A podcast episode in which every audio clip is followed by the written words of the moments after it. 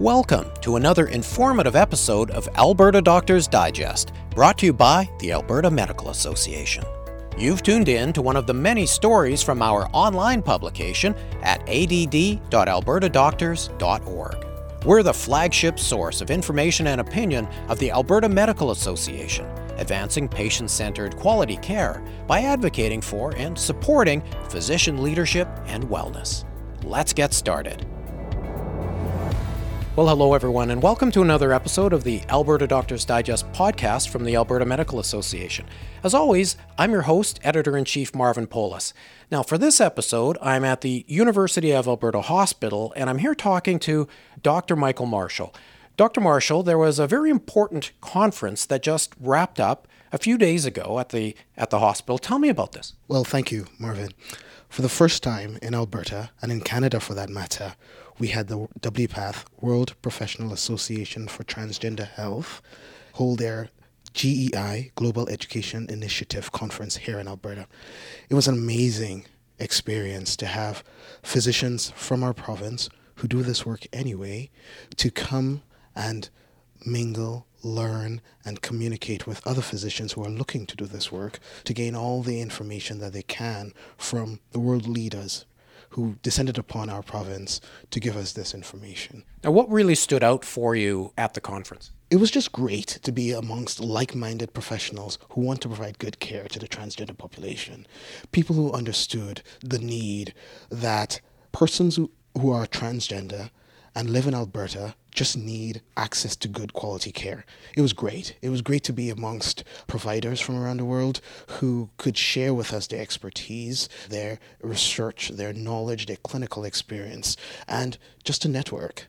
And Dr. Marshall, I understand that the Alberta Medical Association was involved in the conference. Tell us about that. It was very good, actually, to have the Alberta Medical Association come along on two of the three days to essentially pick the brains of the physicians who were there to find out more about diversity and inclusion in, in healthy working environments and get some more information from them about what the AMA could do to further good, healthy working spaces.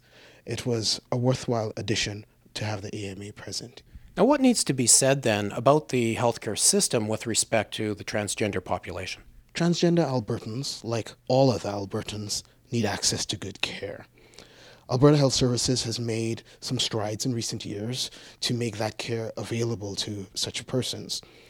What we do need to see is a more coordinated approach where those of us who do this could have more access to each other so that we could gain from each other, we could lean on each other and learn from each other's experiences in providing this care.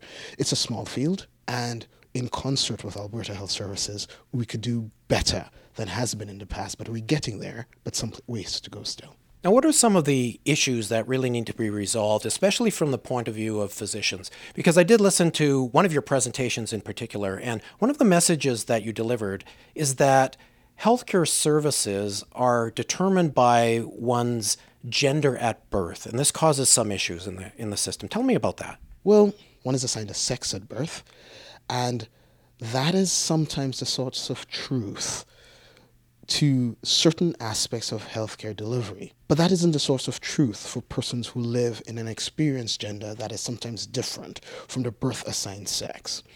So, some difficulties are encountered when accessing care that is determined on sex assigned at birth. There are workarounds, and I think one of the messages to physicians in the province is that having an expressed or experienced gender that is different from sex assigned at birth should not be a barrier to good quality care. And there are ways in which the persons who experience this misalignment can get good care. Understood. Now, what are some of the other things that stand out as barriers that need to be sorted out? We know that as physicians, we want to do what is good for our patients, what is right for them, in concert with the patients, in collaboration with them. Sometimes we know that this fear of causing harm or offense or otherwise may lead us not to act.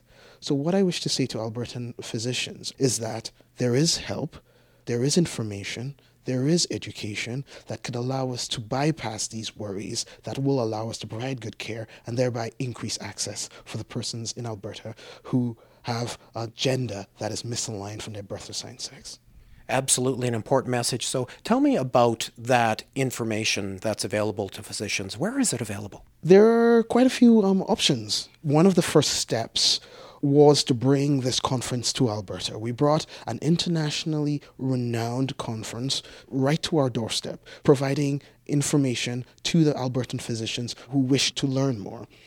There are online courses, there are physicians who do this work regularly and who are open to spending time with other physicians who wish to know.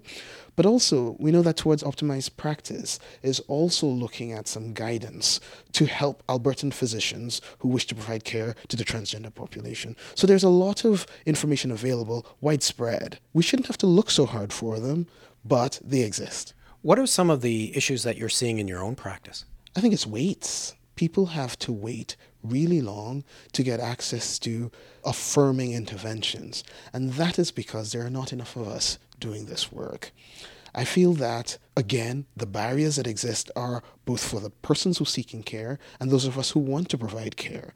So, some of the things I see are that persons wait some time to see us physicians who do this work. And we know that from the research, that period of waiting, the time that persons who are transgender are most at risk. So by shortening the time that persons are waiting, we're going a long way in improving the, the, the circumstances for transgender people. Well said. Any final thoughts? Transgender Albertans have a right to good quality care like every other Albertan. All of us in this province can provide this care. We have the knowledge and the ability, maybe not always the confidence, but if we reach out to, to the other practitioners who do this work, take advantage of the information that's around, we can also provide good care to this population group. Again, well said. Thanks again for inviting me to talk to you about this, Dr. Marshall. You're very welcome. It's been a pleasure. Thanks again for tuning in to Alberta Doctors Digest, brought to you by the Alberta Medical Association. This has been just one of the many stories from the current issue of our online publication. You can read the entire publication at add.albertadoctors.org. See you next time.